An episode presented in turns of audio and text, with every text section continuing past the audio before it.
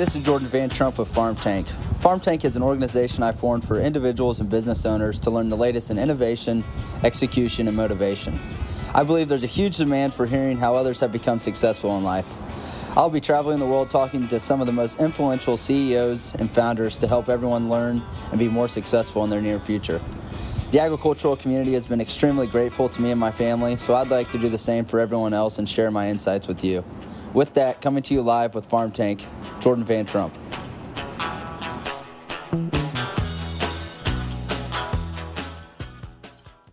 Hey everybody, super excited today because I have the pleasure of having a conversation with David Perry. David has founded and built three innovative companies in the last 20 years, leading the last two through successful IPOs. He holds a bachelor's degree in chemical engineering from the University of Tulsa, a master's degree from Harvard Business School, David also attended the United States Air Force Academy, where he was a National Merit Scholar. In 2000, David was the Entrepreneur of the Year in North California by Ernst & Young. He also raised 1.2 billion throughout his career, and David is currently the president, CEO, and director of Indigo. With that, I'd like to welcome David to the show. Thank you for having me, Jordan. I'm happy to be here. Yep, happy to have you on just letting everybody know, we had the pleasure of having David on stage at the Van Trump conference this past December. He gave a great speech for Indigo, in my opinion. We're uh, all appreciative on our end that Indigo could sponsor the event. What do you think about the conference? Well, it's fascinating. It's um, a conference where where the entire focus is about helping farmers improve their profitability, and uh, that's well aligned with what Indigo is focused on. Yeah, I agree. Yeah, we're trying to uh, shift some turrets on our end and be more about building business in ag than anything else. Mm. But let's start this podcast off by you telling our listeners who has been the most influential person in your life. Um, I would have to start with my dad. Um, you know, I I grew up on a farm in South Arkansas, and um, you know, we it was like most farms, you know, where we lived right where we worked. We also had a little re- farm retail business and sold fertilizer to local farmers. And um, you know, it was the the the business, the farm, and our home life were indistinguishable when I was growing up. So, you know, I learned firsthand. I think two things. One is work ethic. You know, I I can't recall ever getting up out of bed before he was, and uh, you know we rarely quit work before dark. And two is the is the willingness or ability to, to look at things differently. I, I go so far as to say my dad had almost a, a disdain for uh, conventional wisdom, uh, probably probably to such an extent that it wasn't always helpful. But uh, you know that that skill of stepping back and looking at things and saying just because they're done this way doesn't mean they have to always be done this way has uh, has been really valuable for me. Yeah, I agree. My dad's probably the most influential person in my life, and he preaches to me every day just the concept of empathy. He's like, you got to be mm-hmm. able to step in someone else's shoes and see how they're looking at things, and I think that's hard work too. He preaches that all the time, and he was up at 4:30 today writing the report. So, yeah, you got to tell me though. You you raised in Arkansas. Are you a Razorback fan? They they won't they won't let you stay in the state unless you're a Razorback fan. we yeah. I, I'm w- I'm willing to call the Hogs if you think your listeners would be interesting. They might. They might be. we'll save that to the end. awesome. We'll do it at the end. So tell me a little bit about your background. You grew up. Uh, you just told us where you grew up. Tell us about high school, college, your first job, maybe some startups you started along the way. Yeah. So I was the uh, the oldest of three children. I have two younger sisters, and um, you know, grew up in in the traditional family business, in that the entire family was was focused on the business. Uh, my my dad sort of ran it in theory, but uh, but my mom kept the books and did all the financial stuff, and uh, and the kids were free labor. Um, I started driving a tractor at six years old, I was making fertilizer deliveries by myself at the age of 12. You know, it was uh, it was a you know probably a pretty typical rural upbringing. and then I went on to do other stuff. I uh, I went away to college, uh, first to the Air Force Academy, and then the University of Tulsa. I got a degree in chemical engineering. Uh, I worked for a little bit, and then went back to Harvard and got an MBA. And you know, and that was a life changing experience. I uh, I showed up at at Harvard probably woefully unprepared. You know, there were a bunch of people there who had been management consultants or investment bankers, and I didn't really know anything about that stuff. But it turns out I knew a bunch of other stuff that was pretty valuable, and and I was, you know, I was at business school, learned that stuff. So the combination of sort of a, you know, a, a scrappy rural upbringing with uh, with a Harvard MBA has has been a pretty complete skill set. And uh, and I came out of that wanting to be an entrepreneur. So I I started a company called Chemdex uh, while I was still in business school, and that was 1997. Chemdex was a one of the first business to business e-commerce companies. Um, you know, I scrapped to raise 1.9 million dollars in my first round in the fall of '97. Um, as you might recall, that was the time that was the beginning of the internet bubble, and we took the company public in '99, less than when it was less than two years old, at a billion dollar valuation, and that company was was had a peak valuation of almost ten billion dollars in 2000. It was it was at the time the fastest company in history to go from zero to ten billion dollar valuation. Uh, unfortunately, that was not a. I did, didn't get to keep that record very long. Uh, the when the bu- internet bubble burst, so did the stock price at Chemdex, and I spent, you know, the next year of my life doing really hard stuff. You know, l- laying off people, getting unwinding businesses, uh, buying back bonds, etc., and ended up selling Chemdex for a few hundred million dollars. I then took what a break. What that teach you in the long run? What's that? What all that in 2000, uh, laying people off and selling Chemdex? What that teach you in the long run?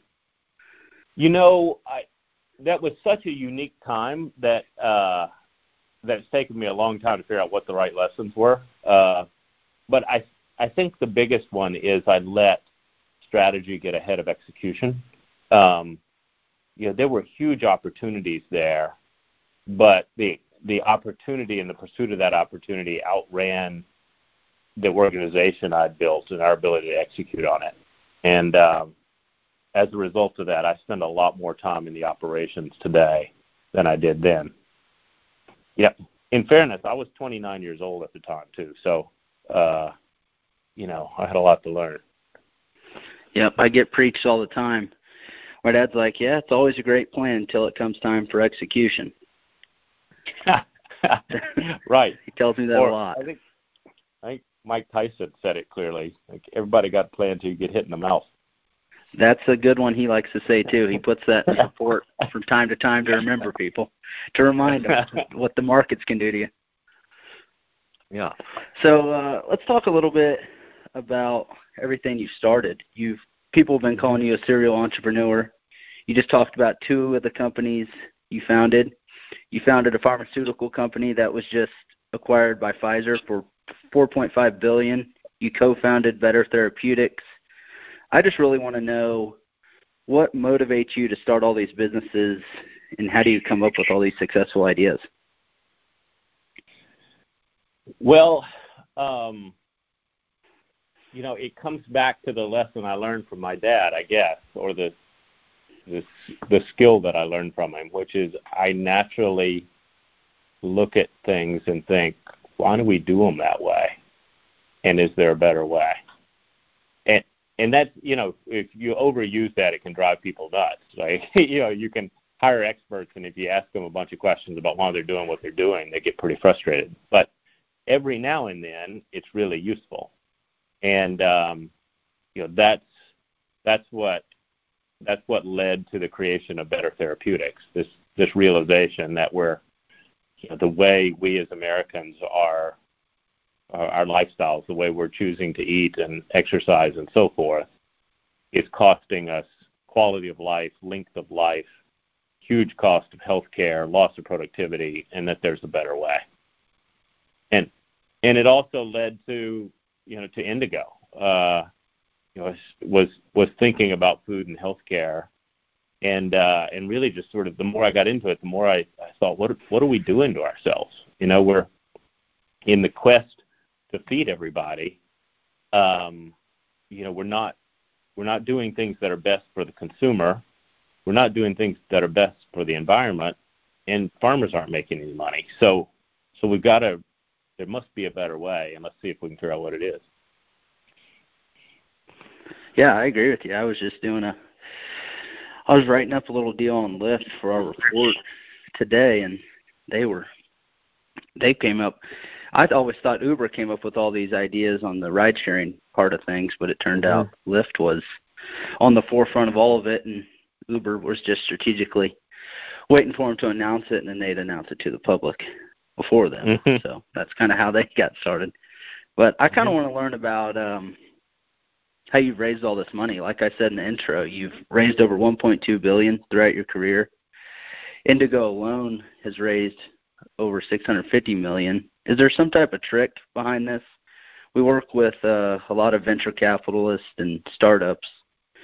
Um, I'm sure they would like to hear this, or is it just simply having a good idea?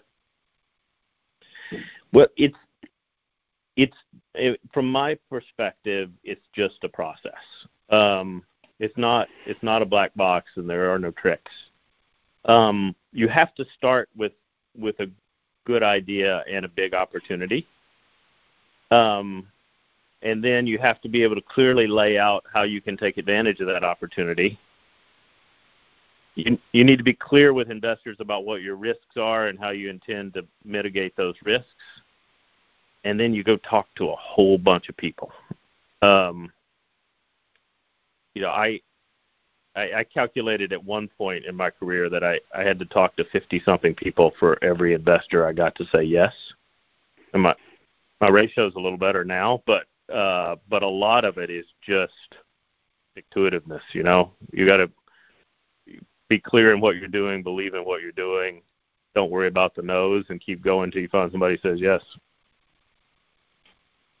Yeah, uh, moving on with that, like you said, for every 50 you got one yes. I mean, so that's a lot of failure. Um, another question I wanted to ask you is, what were some of your biggest failures along your journey, and what lessons did you learn from them to make you successful as you are today? Well, we talked about Chemdex a little bit, and and my my belief that our our biggest problem there was we had the right strategy, but I didn't spend enough time on execution. And so, you know, today at at Indigo and our other companies, you know, we spend getting a project management process in place, having good owners, being clear about who's going to do what is is a big part of how we run day to day. Um, a second one is you've got to have your investors and board aligned with what you're trying to do. Um, I spent a lot of time on that at Indigo in the beginning. I um, you know, we, we started out as a as a you know, our core our core science is microbiology. And uh, as I was talking to the early founders and investors, I said, you know, if if if you want to build a microbiology company in agriculture, there's there's nothing wrong with that, but I'm not your guy. If you want to use microbiology as the cornerstone on which to build a company that can change agriculture, now I think that's really interesting. And and, and we obviously ultimately agreed to it. But that agreement is critical. Um, it's you know there's there's lots of ways to be successful, but you got to make sure that your board and investors are aligned on what that success looks like. Yeah, I agree. So, tell me, along your journey, mm-hmm. learning all these failures and whatnot, what was the one thing that really set you apart from everyone else in the crowd to put you in this position, Indigo? Um, I don't know. I uh, I've I've been asked that question before, and I've never had a clear answer. Um, but but I do think that if there's if there's one quality that sort of predicts success in life, it is resilience. You know, the the ability to uh, with undergo hardship or resistance and uh, and sort of never waver in what you're trying to do. You just keep going and figure it out. Maybe this will help answer that question we just asked because that is a tough question. But is there a philosophy by which you live by? Uh, not explicitly, but but with regard to business, um, I would say that I realized fairly early on that I was going to work hard no matter what I was doing. That that was just sort of my personality, and that if you're gonna if you're gonna work hard, you might as well be working on something that's large and meaningful. You know, small small businesses are just as hard as big businesses. So why don't you you know see if you can find a a big problem to solve and go do that. So, what's the biggest misconception about David Perry?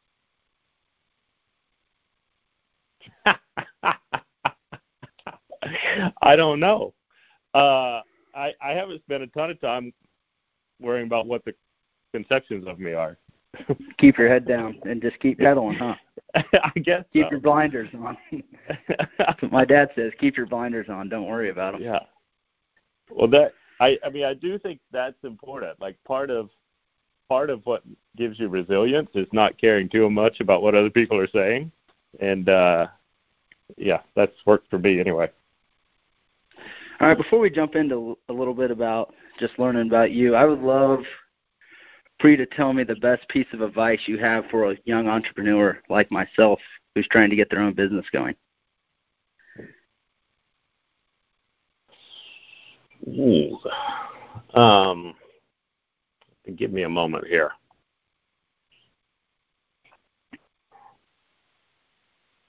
I I would say this. I um, you know the the best outcome of starting something is that you have a success but the the second best outcome is that you have a rapid failure. The the the only really bad outcome is that you waste your time. You know that you you get involved in something that's never really a success and never really a failure and you're not really learning anything. So as long as you're working on something worthwhile and you're learning fast, you know, you're probably spending your time wisely and if you find yourself in that you know that intermediate ground where you you haven't won, you haven't lost, and you're doing the same thing day after day and year after year, then you know that's the only real failure. That's some good advice. Appreciate that. Mm-hmm. Let's talk a little bit about you, though. I like to talk a little bit about who's on my podcast so my listeners can get to know who they are as a person. I've been told you're a pretty good athlete. Are you still playing any sports right now? Uh I I don't play them at the same level that I used to. so I'm um you know, if I if I could my my hobby of choice, if I could go do any sport I wanted to, I would be surfing. Um I live in Memphis, so there's not a lot of opportunities for that right here, but at least once or twice a year I go somewhere where there are good waves and I surf. Uh, most recently, I was in Costa Rica over Christmas. Um, and then I've spent a lot of time doing endurance sports. I've I've done um, three Ironman triathlons, uh, including the Ironman World Championships in Hawaii, and uh, I still do. I spend still spend a fair amount of time swimming, biking, and running, but but not to the same level that I used to. Yeah, the first time I met you was at the conference, and right behind you was James Lawrence, the guy who ran 50 Ironmans, 50 days, 50 states. What do you think about that? I I I can't even imagine it. I it took me three months to recover from an Ironman. I don't know how you would do that in uh, one a day.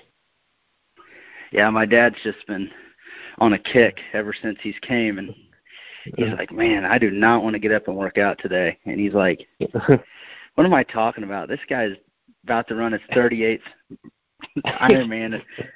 He's like, this is unreal. Exactly. Yeah, but um, one thing I wanted to ask you about Ironmans because I knew you ran one. Uh, what's the mm-hmm. mentally hardest part about competing in them? The the well, the single hardest moment is when you've you've already swam 2.4 miles, and then you got on your bike and you rode 112 miles, and you get off and you know that you still have a marathon to run. Right, that's that's a hard moment for everybody, I think. Um, mm-hmm. But but truthfully, the hardest part of doing an Ironman is the is the preparation to do an Ironman. You know, you've got to you got to maintain the motivation to work out at some somewhere around 20 hours a week, which works out to be, you know, 10 to 12 workouts a week for a long time to get ready for it. What motivated you to do one? I've been I've been I keep telling myself I'm going to do one. I do a lot of CrossFit training now at a local gym, mm-hmm. but I just can't find the time. I'm like, I don't even know when I'd have time to train for this. But what motivated you to do one in the first place? Well, health really. Uh, you know, coming back to my dad, he had his first heart attack in his mid 40s, and and you know had multiple open heart surgeries, and and ultimately died of a heart attack in 2007. And so it was, you know, health was was always on my mind, and for me, through mo- through much of my early life, that meant exercise, and um, I just I sort of got into endurance sports for health reasons. And then, you know, if you're kind of type A and kind of competitive, and I've been accused of both of those things, then it's a little bit addictive. Yeah, I hear you. I uh I tend to get addicted to things. Sometimes I did a squat challenge one of my buddies introduced me to and it was like a 30 day squat challenge got to squat like every day 30 days straight and it's kind of no joke it was a bodybuilder's workout and I ended up doing like 74 days straight of squats. It was kind of insane, but like I was two weeks in, and I promise you, I could not walk down a flight of stairs. It was brutal. Just uh-huh. walking around campus, I was like, "What am I doing?" But kind of just got addicted to it. You know the feeling. a little bit, a little bit. Uh, let's talk a little bit about travel. What's some of your favorite places you've been to? Our listeners might find unique or interesting. Well, um, that's a good question. So, from an exotic perspective, I, I mentioned Costa Rica earlier. Um, my wife and I got married in a little town called Santa Teresa on the western coast of Costa Rica, and um, you know it's fantastic. It's this little town in the jungle with dirt roads and um, right on the beach, and it's good food and lots of animals, and it's sort of our our adopted hometown in a way. So that's one of my favorite spots. But um, you know, I also I own a place in the Ozark Mountains in Arkansas, and uh, that's another you know that another one of my favorite spots. It just you know it's a, it's a I don't know if people haven't been there in spring or fall. There's no place more beautiful on earth.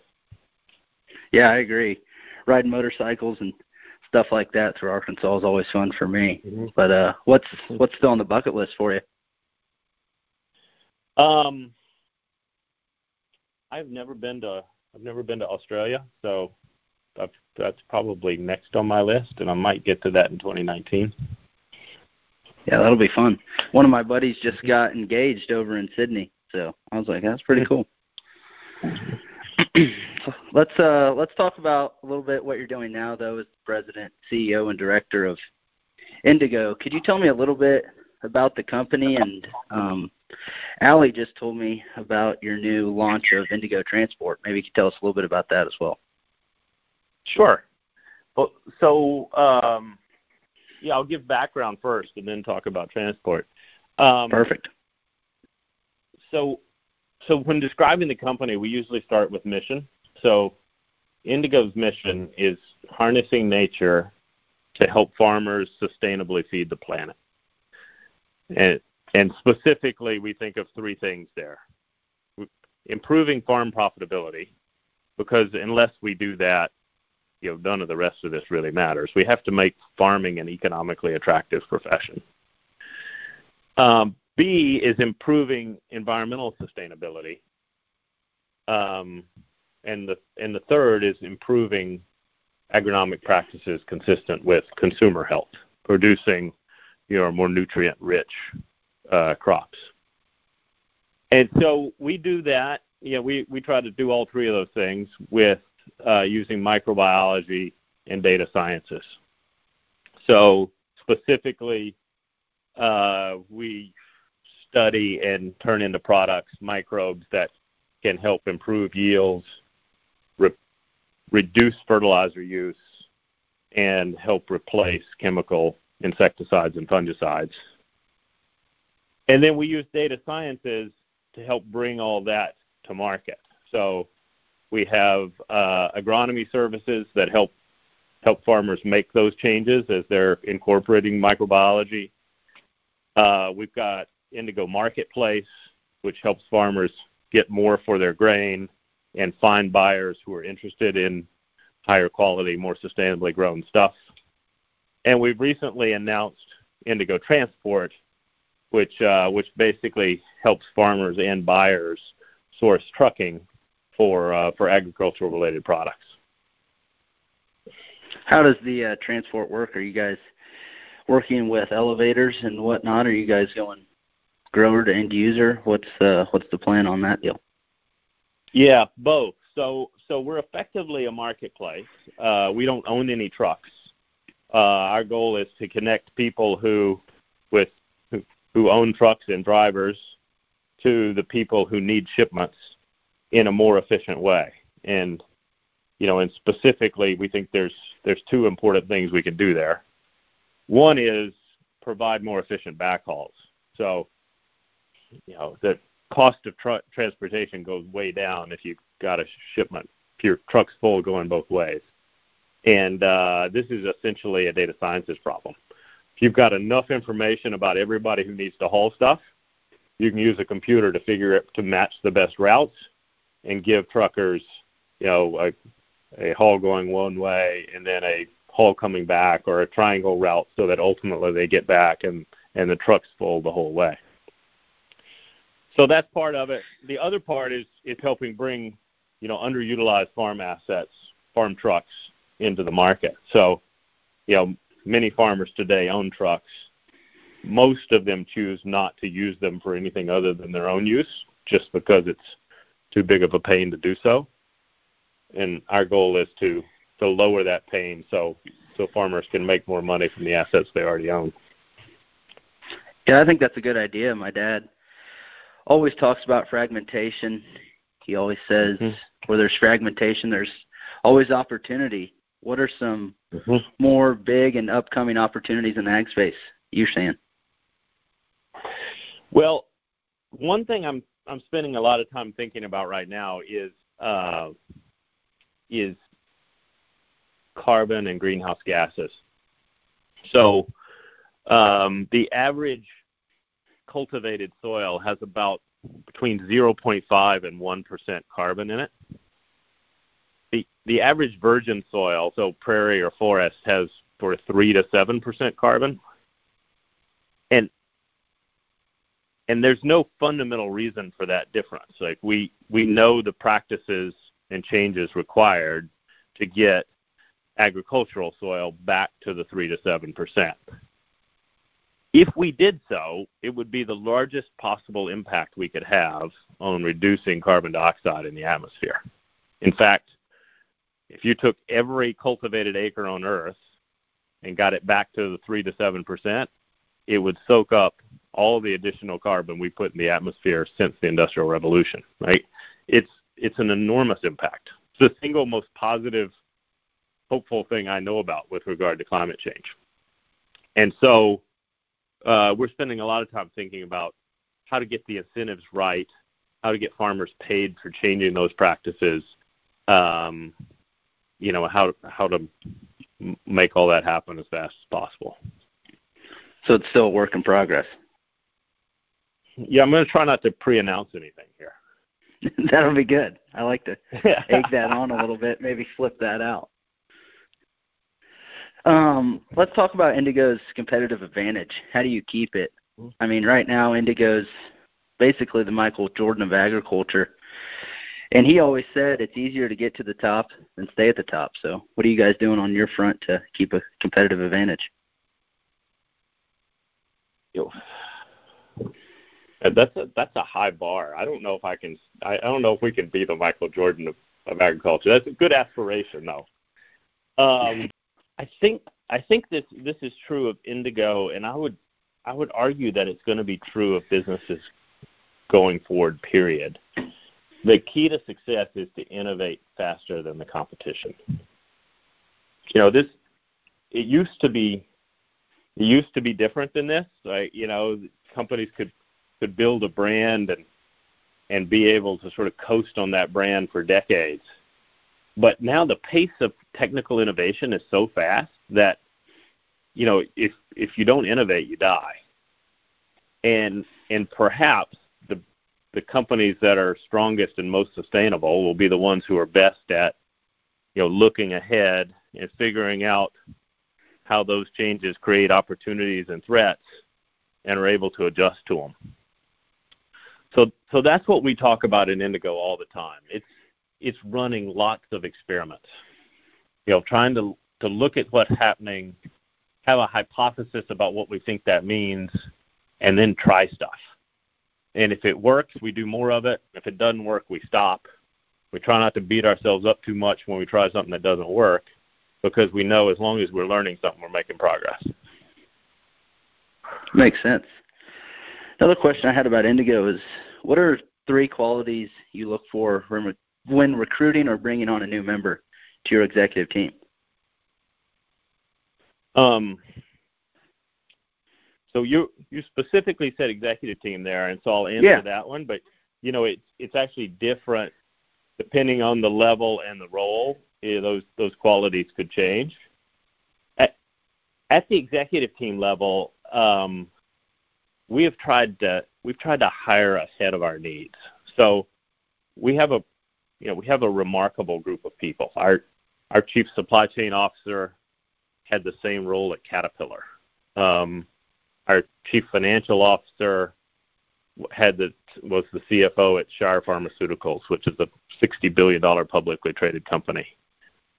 Uh, our our you know our chief attorney had the same role at EMC, which Dell bought for fifty something billion dollars. Like these are very experienced, very senior executives.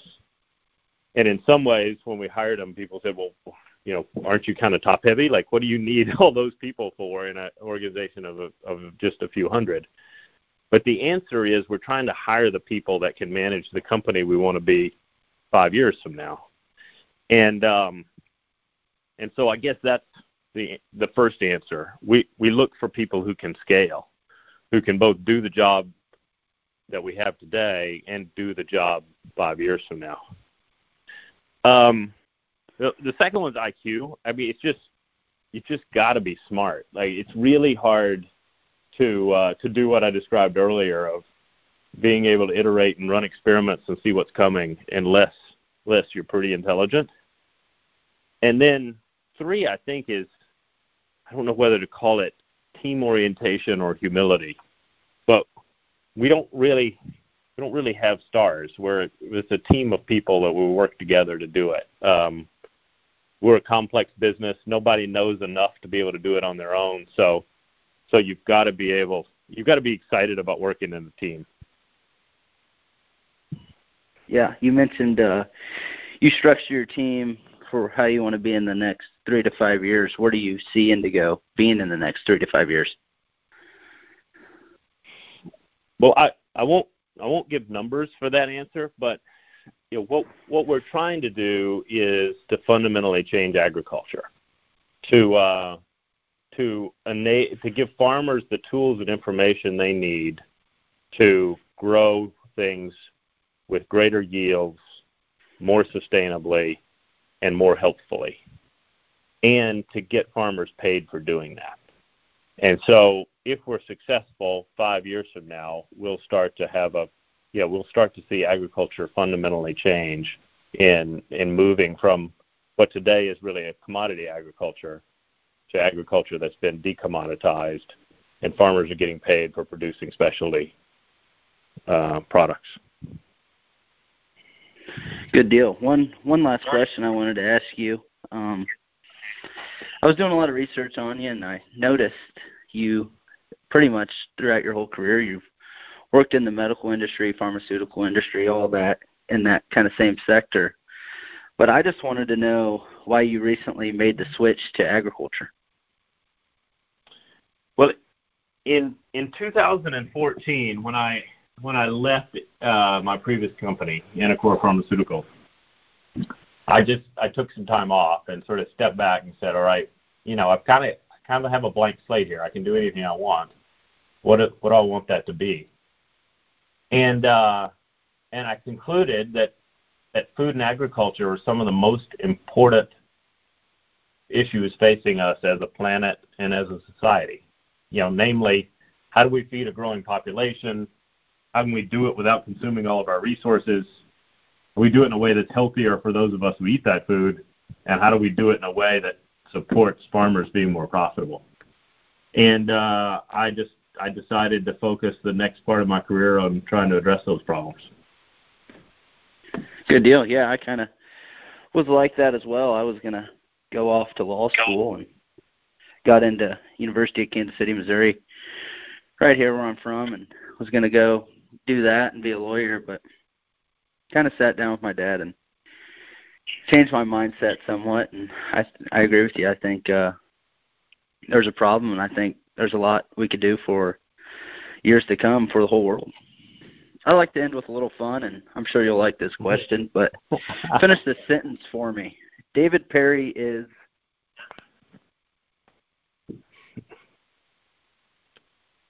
Constantly trying to be better. I like that. Can you expand a little more? Uh, you know, we're we're all we're all we all have talents and flaws, and uh, you know maybe me more than most on the flawed side. And you know, if we we want to have at least as I think about it, if I want to have the sort of I'm going to be able to have the sort of impact that I want to have, then I need to work on my flaws, and so I'm I'm constantly trying to be better.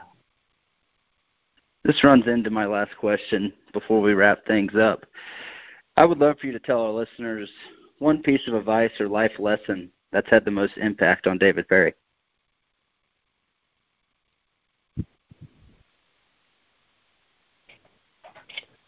I I think I would come back to my dad's lesson, which is you know, just because people have been doing it that way doesn't mean that it needs to be done that way going forward. So constantly be asking why um, you know, it, is is there a better way, either for yourself as a person, or you know, does it create an opportunity to uh, to, to create a company around it? Is it a business opportunity? Just that that constantly be asking why. Awesome. Yeah, that's some good advice for anybody, especially entrepreneurs out there in the world. Um, I think that's mm-hmm. it for our farm take session today. I appreciate you being on the podcast with me, David. Are you guys gonna be out at Davos on the Delta this year? Yeah, we'll be there. You know, uh, that's located here in Memphis, where where our U.S. commercial headquarters are. So we will uh, we want to support that, and we'll be here for sure. Perfect. Well, I'm sure I'll see you out there, and I'm sure we'll stay in touch in the future. I appreciate you. Yeah, I enjoyed talking to you, Jordan. Thank you. Yep. Have a good day. I'll see you. Okay. Thanks, Jordan.